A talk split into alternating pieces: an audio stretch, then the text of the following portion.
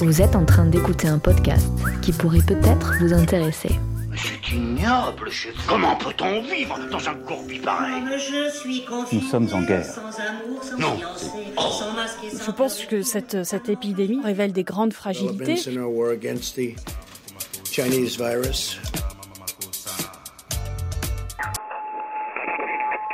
Bienvenue sur ma chaîne de podcast L'Art du confinement. Vous écoutez L'Art du confinement.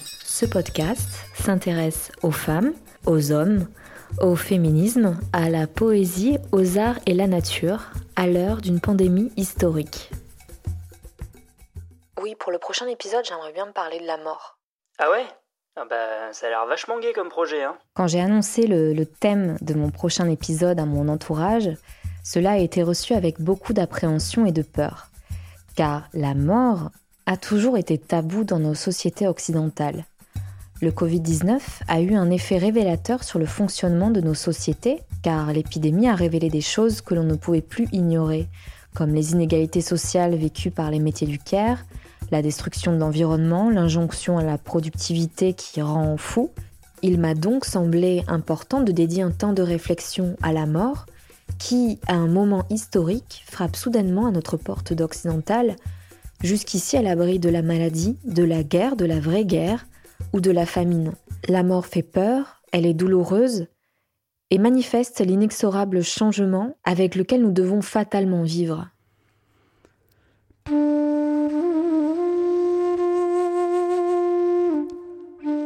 Cela faisait plus d'un an que j'habitais au Népal. Au bout d'un mois, j'avais fini par trouver du travail au sein d'une équipe de tournage anglaise en tant que caméraman. Euh, camérawoman serait plus juste, non?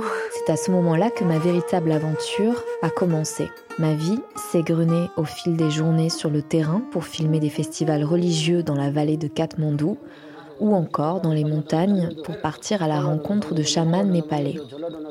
Ce fameux chaman, souvenez-vous, qui m'avait interpellé sur une photo et qui s'appelle Mohan Rai, s'est avéré être par la suite un de mes plus grands amis et mon collaborateur. L'équipe de tournage qui m'avait engagé ne faisait ni plus ni moins une série documentaire sur le chamanisme himalayen à travers son expérience de chaman. Alors vous devez sûrement vous demander qu'est-ce qu'un chaman et quel est le rapport avec le sujet qui nous intéresse aujourd'hui. Inscrit dans le fonctionnement d'une société dite traditionnelle et rurale, le chaman voyage dans le monde des esprits de la nature, avec qui la communication se doit d'être la plus harmonieuse possible, pour avoir de bonnes récoltes ou du bon gibier dans la forêt. Le chaman est aussi considéré comme un passeur d'âme. Il communique avec les morts, les apaise lorsqu'ils sont en colère, guide les vivants dans la marche à suivre en cas de décès, c'est donc une figure spirituelle très respectée au sein de sa communauté dont il va réguler la vie sociale et la vie culturelle.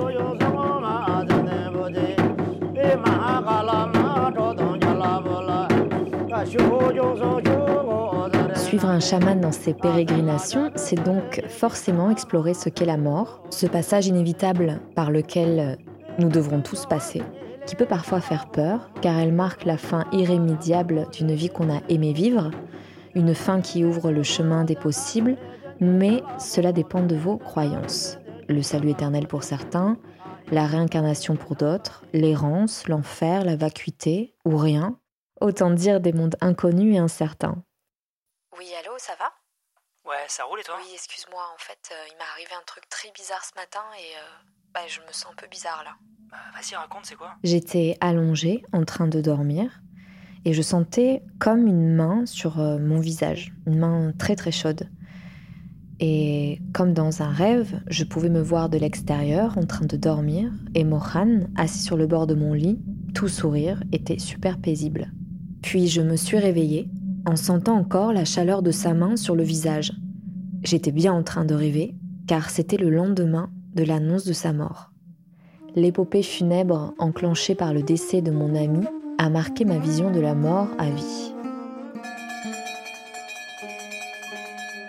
Ces funérailles ont duré 13 jours suivant un code rituel bien précis afin d'accompagner son âme le plus paisiblement possible et éviter qu'il ne revienne errer parmi les vivants. Lorsque je suis arrivée sur les lieux avec euh, l'équipe de tournage, nous avons été reçus par les fils de Mohan. Les deux étaient rasés et portaient de fins vêtements de couleur blanche. J'étais d'autant plus surprise que l'un d'eux avait toujours eu les cheveux très longs. Et selon leurs croyances, teintées de bouddhisme et d'hindouisme, le deuil implique le dépouillement total, physique et social, ce qui expliquait donc leur nouvelle apparence. Ils étaient aussi tenus de dormir dans un lieu en dehors de la maison et devaient manger une nourriture dépourvue de tout assaisonnement, et dernière obligation, personne n'avait le droit de les toucher. Dans la cour, il semblait qu'un spectacle allait avoir lieu. Nous, on était avec tout notre matériel audiovisuel. Euh, moi, j'étais euh, en larmes. J'étais très, très triste. Donc, euh, ça rendait la, la scène d'autant plus irréelle, irréaliste. Parce qu'il y avait d'un côté des rangées de chaises et de l'autre gisait par terre le corps de Mohan, enseveli sous des couronnes de fleurs, entouré de bâtons d'encens, de fruits et de riz, c'est-à-dire les principales offrandes offertes aux divinités.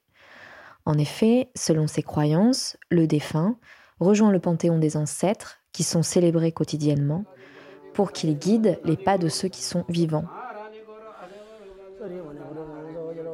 Toute la journée durant, et cela durant les 13 jours qui ont suivi, des centaines de personnes ont afflué pour rendre hommage euh, à Mohan une dernière fois. C'était euh, assez euh, impressionnant à voir. Et Mohan était en effet une personne reconnue dans sa communauté, ce qui impliquait donc des obsèques très longues et extrêmement codifiées.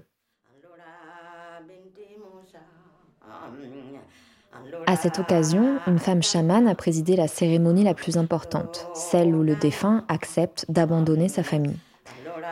La chamane portait des atours dignes d'une guerrière. Un fourba qui symbolise un couteau, grelot pour effrayer les esprits, plume et couronne, et bien sûr l'arme ultime, son tambour. Au cours de cette lutte qui a duré pendant près d'une heure, la chamane était en transe, donc elle tremblait de partout, elle s'est mise à danser, à hurler, à chanter. La chamane annonce qu'elle a réussi à convaincre Mohan de quitter sa famille. Le corps a ensuite été transporté par la famille elle-même de la cour au jardin où des prières et rituels ont été réalisés jusqu'au 13e jour. Le deuil prend ensuite fin pour les fils. Les endeuillés reviennent dans la maison. Le temps de la mort est terminé. La boucle funèbre est bouclée.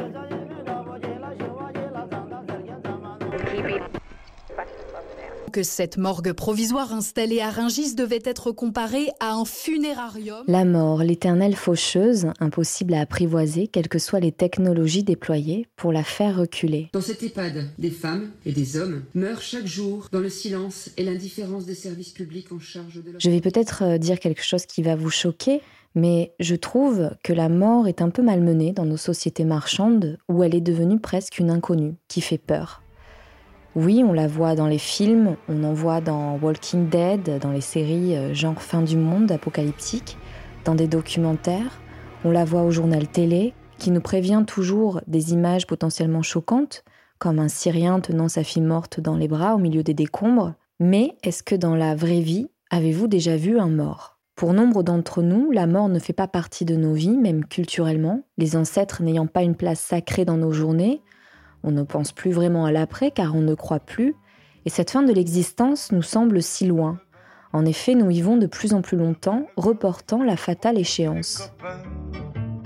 à la maison si le cœur vous en dit.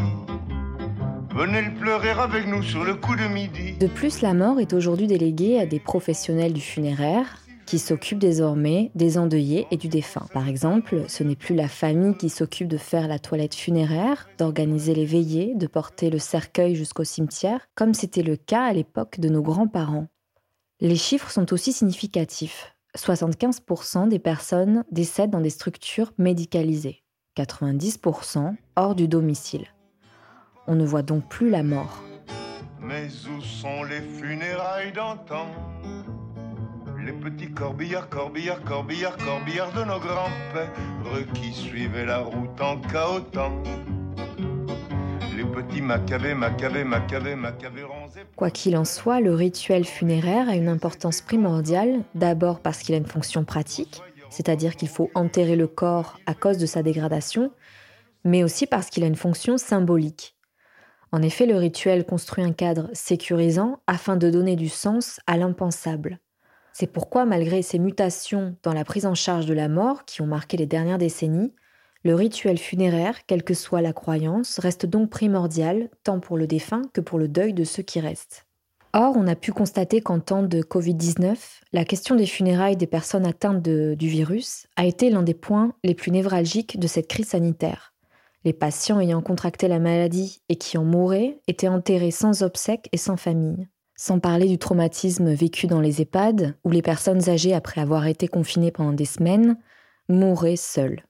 D'autres sont morts entourés de leur épouse ou de leur époux, mais sans leurs enfants, obligés de regarder la mort via FaceTime ou WhatsApp. J'ai recueilli le témoignage d'Aliette qui a perdu son père, décédé de sa belle-mort à l'âge de 94 ans. Il est décédé entouré de sa femme et d'une partie de ses enfants. Ses autres enfants suivaient l'avancement de son état par téléphone, n'ayant pas la possibilité de se déplacer à cause du confinement. Certains ont accepté de recevoir une photo une fois leur père décédé sur son lit de mort, et juste avant la mise en bière. Ces funérailles étaient laïques, tel était le souhait du défunt.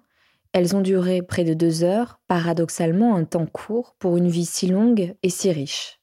Le, confinement, j'ai pas pu, j'ai pas pu aller le voir. Je savais que depuis samedi, il allait très mal. Il est décédé lundi. Euh, voilà. Le temps de me retourner, de, de faire la route, euh, je, je, pense que j'aurais pas pu le voir. On pouvait être plus de cinq personnes dans la chambre mortuaire, y compris avec le personnel euh, des pompes funèbres. Donc euh, ça limitait beaucoup, euh, comment dire, cette cérémonie, dans la mesure où on ne pouvait pas se rassembler tous nos frères et sœurs, par exemple. Enfin, j'ai deux frères qui sont restés, l'un en Bretagne, l'autre dans le Nord, qui ne pas, pouvaient pas se déplacer pour, pour la journée. Enfin, c'était pas possible. Il y avait le problème de l'hébergement aussi sur place. Donc voilà, on était limité à cinq personnes dans la chambre mortuaire avec un délai très court euh, sur une heure.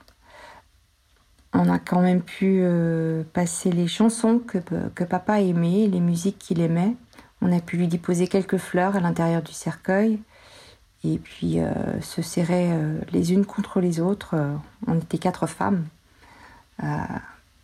pour se soutenir et lui souhaiter un bon voyage. Ensuite, on nous a demandé de sortir au bout d'une heure et et ils ont fermé le cercueil et on a amené le, cercueil dans le corbillard qu'on a suivi pour aller dans la commune à côté, au crématorium. Et dans le crématorium, on a eu euh, dix 10 minutes de, repos avant que on emmène papa euh, dans le foyer pour le, le départ de flamme.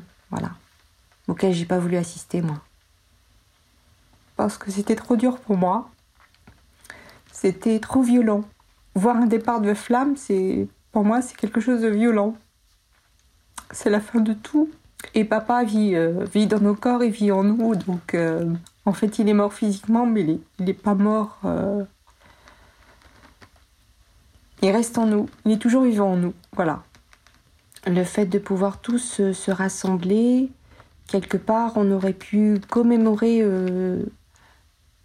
la personne de papa et puis le, on discutait tous et puis le voir partir sereinement parce que là c'était c'était un choc quand même c'était brutal c'était violent le, fait que ce soit expédié comme ça en une heure de temps et euh, et voilà on a dû soutenir toutes les quatre c'est dur quatre femmes toutes seules pour un enterrement c'est dur j'ai trouvé ça moche qu'ils partent comme ça dans ces conditions là parce que euh, très jeune, il s'est engagé dans la résistance. Euh, il est parti vivre en Afrique. Euh, toute sa vie, il a eu un bateau avec lui parce que, avant d'entrer dans la résistance, il a appris la voile sur l'île de Ré avec les pêcheurs pour qu'il travaillait. La voile et la mer, c'était toute sa vie. Et ensuite, il a été chef d'entreprise. Il a eu pas loin de 50 employés. Tout ça avec un CAP d'électricien. Bon, à l'époque, euh, c'est vrai que les années 60, c'était euh, c'était des années formidables, quoi. Et euh, c'était quelqu'un qui touchait beaucoup, qui laissait personne indifférent. Donc moi, j'avais prévu beaucoup de choses pour son départ et pas juste cette cérémonie entre nous quatre et puis ces trois chansons et ces quelques fleurs posées sur son cercueil. C'est pas c'est pas lui rendre hommage, ça. On n'a pas eu le temps de lui rendre hommage par rapport par rapport à tout ce qu'il a vécu tout ce qui nous a laissé en nous. On n'a pas pu récupérer les cendres, on la récupère euh, normalement euh, là, d'ici peu. Ce sont les pompes funèbres qui vont nous les faire parvenir. enfin qui les feront parvenir à maman qui restait là-bas. Je sais que euh, on a parlé nous tous ensemble de de se regrouper, de, de pouvoir réunir la famille, les amis, que chacun puisse s'exprimer comme voilà, chacun puisse dire ce qu'il a à dire sur papa, sur les autres. Enfin, je voilà, faire tout ce qu'on n'a pas pu faire le jour des obsèques. Alors la volonté de papa, c'était que ces cendres soient éparpillées euh, dans la mer. Moi, j'aimerais bien en éparpiller un peu sur l'île de Ré, puisque le départ du bateau, de la, voile, de la mer, c'est l'île de Ré. Quand on pourra tous se rassembler, euh, ce jour-là, on pourra aller euh, disperser ces cendres un peu et puis en conserver un petit peu pour, pour l'île de Ré. Je crois que c'est un aboutissement c'était sa dernière volonté. Pour aller jusqu'au bout des choses. Là, pour l'instant, on est en stand-by. Mais euh, me connecter avec lui, euh, tout simplement en, faisant les gestes qu'il m'a appris euh, quand j'étais gamine. Des choses. Il m'a appris à faire du feu dans la nature. Il m'a appris tout con à faire cuire des œufs. à grimper dans les arbres dans mes enfants parce que voilà, dans ce que je leur ai appris aussi, il y avait des choses que j'avais apprises moi de mon papa. Il est toujours vivant en nous. La mort constitue un passage, le passage du défunt dans le monde des morts. Qu'il soit laïque ou religieux, le rite permet donc de concrétiser quelque chose d'impalpable, c'est-à-dire la dimension spirituelle de la mort. Selon les croyances, le défunt devient un pénitent attendant son jugement devant Dieu, le défunt attend sa réincarnation, ou encore le défunt est en paix car ses volontés ont été respectées. Dans tous les cas, ce passage spirituel nécessite des gestes symboliques réalisés par ceux qui restent, par ceux qui sont vivants. Ces gestes doivent revêtir une dimension sacrée, tant pour le défunt que pour les vivants.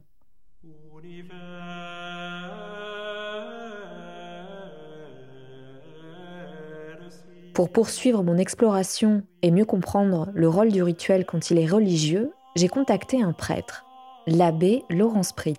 Il fait partie de ces prêtres qui portent encore la soutane en 2020, cette robe noire si caractéristique, et célèbre la messe en latin. Alors le rôle du prêtre hein, dans l'accompagnement des familles lors d'un décès, c'est d'abord de recevoir les familles pour euh, euh, les écouter, quelquefois connaître le défunt, la vie du défunt, et puis euh, s'adapter à la famille, aux besoins de la famille, parce que vous avez des personnes qui sont soit très croyantes, soit pas vraiment, ou très pratiquantes ou pas vraiment. Et donc euh, il faut adapter aussi le, rituel de l'Église à la situation de la famille.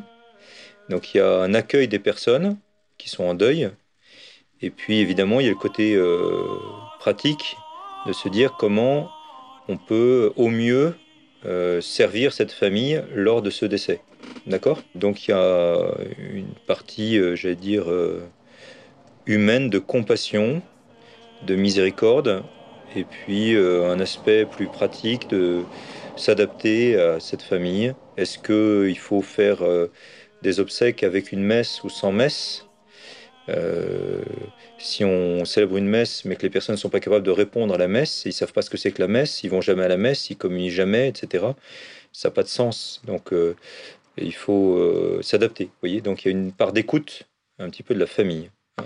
Hein, lorsqu'on célèbre des obsèques, normalement, tout le monde se tourne d'abord vers le défunt, pour le bien du défunt. On prie pour le repos de l'âme du défunt. Soit le défunt euh, dans la foi catholique, hein, euh, nous croyons que chaque personne est libre et que c'est elle qui choisit son éternité par sa vie, par ses choix personnels, et que Dieu, justement, qui nous a créés libres, respecte notre liberté jusqu'au bout, et que Dieu ne nous juge pas de manière extrinsèque, mais qu'il respecte notre liberté et qu'il constate, en fait, au moment de notre mort, ce que nous avons voulu. Soit nous sommes proportionnés à la vision de Dieu et la personne est sauvée, soit la personne s'est coupée de l'amour de Dieu et du prochain de manière volontaire et jusqu'au bout. Et dans ce cas-là, la personne peut être damnée, elle peut être euh, en enfer, c'est-à-dire séparée de Dieu pour toujours, mais par sa faute. même la pierre des crapules, euh, telle, vous savez, le bon larron, euh, euh, dans l'évangile, le bon larron, c'est quand même une crapule. juste avant sa mort, il demande pardon et il est pardonné. Aujourd'hui, tu seras avec moi au paradis. Donc, même la pire des crapules sur cette terre peut, avant sa mort, se convertir. Heureusement d'ailleurs, hein, évidemment. Donc, comme on ne sait pas dans quel état la pire des crapules a pu mourir, et eh ben on prie pour elle. L'Église, l'Église, voyez, sur, sur cette question-là, l'Église ne dit jamais n'enseigne jamais que telle personne est en enfer. On n'en sait rien du tout. Comme nous sommes des êtres humains, quand euh, euh, on perd un frère, une sœur, un papa, une maman, un enfant, euh, des parents perdent un enfant, c'est pas l'ordre naturel de, la vie. normalement, on meurt avant ses enfants, donc des, parents qui perdent leur enfant, c'est dramatique. Hein, quelle que soit la cause du décès de, de l'enfant, c'est dramatique. même quand on perd son grand-père, moi, la première personne dans ma vie que j'ai vu partir, c'est mon grand-père maternelle, eh bien, c'était un choc très grand, évidemment, de voir pour la première fois de ma vie quelqu'un de mort. Hein. Je, voyais ce qu'était la mort, je, constatais la réalité de la vie et la réalité de la mort. Et, eh bien, euh, évidemment que les funérailles euh, m'ont aidé à faire le deuil, c'est-à-dire à digérer, j'allais dire, hein, digérer euh, l'impact, la violence de l'impact de la mort. on peut pas, on peut pas, je crois, enfin, si on réfléchit trois minutes, être indifférent face à la mort d'un proche, euh, même d'un ami euh, ou d'un moins proche. Dans les, dans les funérailles chrétiennes, on célèbre la résurrection de Jésus pour dire attention, ce, défunt, il ressuscitera. Et donc le, chrétien euh, encense le corps du défunt parce que le défunt a été baptisé, qu'il est devenu le temple de Dieu, qu'il ressuscitera. Alors on honore son corps. Son âme n'est plus là. Hein. la, mort, c'est la séparation de l'âme et du corps. Donc le chrétien, face à la mort, constate justement cette, ce mal qui est la mort, cette séparation de l'âme et du corps, et le chrétien vénère, vénère le corps du défunt, en sachant que ce corps va ressusciter, soit pour la gloire, soit pour la damnation. Mais ça, on n'y est pour rien, nous euh, qui restons sur la terre. Par contre, on est, ce qu'on peut faire euh, en restant sur la terre, c'est honorer ce défunt, honorer la mémoire de ce défunt et le corps de ce défunt. Vous voyez, euh, pour le chrétien, évidemment, la mort n'est qu'un passage. Hein. C'est le passage dans l'éternité. Mais c'est un passage qui est obligatoire à cause du péché originel et à cause des conséquences du péché originel. Mais c'est un mal. Euh, mais c'est un mal qui est détruit par la résurrection du Christ. Et c'est une espérance parce que, euh, comme Saint Thérèse d'Enfant Jésus le dit, je ne meurs pas, j'entre dans la vie. Elle rentre dans la vie éternelle. Le chrétien il a une vision euh, de la mort comme un passage. Voilà, ça me permet de passer de ce monde à l'autre, de la foi à la vision de Dieu. On voit des personnes quelquefois tout à fait effondrées au début des obsèques et sortir de l'église presque avec le sourire aux lèvres parce que euh, ils ont certains avec le sourire aux lèvres de fait parce qu'ils sortent avec l'espérance et la foi chrétienne si vous voulez. Le rituel des obsèques les a pacifiés. La, musique grégorienne le, le, chant grégorien euh, de la liturgie romaine antique euh, latine les a pacifiés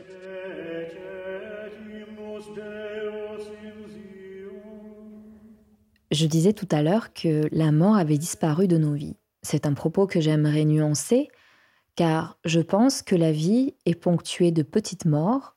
Il y a en effet la fin d'une amitié, la fin d'un contrat, la fin d'un voyage, la fin d'un moment heureux, la fin de beaucoup de choses. Elles sont parfois accompagnées par des marqueurs physiques, peut-être une nouvelle coupe de cheveux, un nouveau sport, des choses frivoles peut-être, mais qui manifestent un nouvel état d'esprit. Quoi qu'il en soit, un glissement a lieu, un changement, L'impermanence de la vie marque sans cesse le début d'une ère nouvelle. Mais encore faut-il pouvoir intérioriser ces petites morts, ces grandes morts, ces cycles, quels qu'ils soient, s'adonner à l'introspection, à la méditation, pour boucler la boucle de la meilleure façon qu'il soit. Cet épisode m'a donné envie de faire un podcast exclusivement dédié à la mort, car je pense qu'étudier la mort d'un point de vue sociologique ou anthropologique oblige au recueillement, ce qui nous confronte à nos peurs, nos traumatismes, à identifier nos atouts, nos responsabilités envers nous-mêmes et envers l'autre.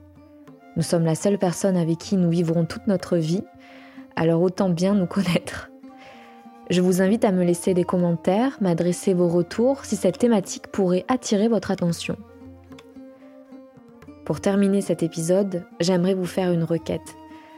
Recueillez-vous un instant pour toutes ces personnes dont les obsèques n'ont pas eu lieu à cause de cette crise sanitaire, ces défunts dont le corps a été expédié de l'EHPAD au cimetière ou de l'hôpital au crématorium.